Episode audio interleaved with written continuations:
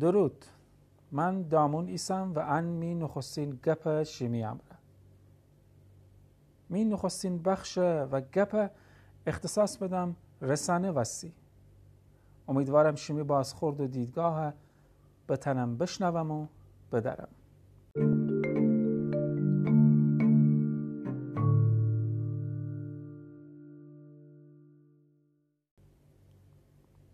رسانه. رسانه صاحبان انقدر خوشن زمان و سرمایه هزینه نکنید که شما بتنید. مستقل اندیشه بکنید و مستقل تصمیم بگیرید. هر رسانه ای که قوی ایسه و اونره هزینه به و ایتا حرفه کار کنن داره حتما ایتا هدف ان همه سرمایه گذاری پوشت وجود داره.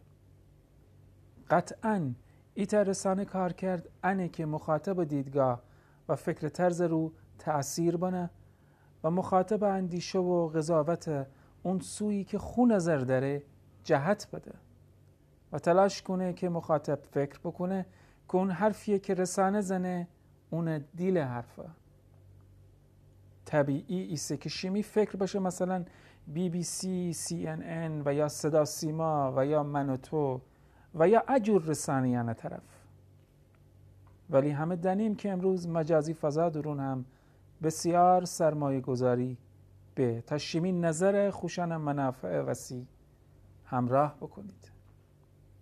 قطعا ان منافع مالی منافع هم ایسید و اصلا اصل هنه. بعدی بخش درون ایتا مثال زنم.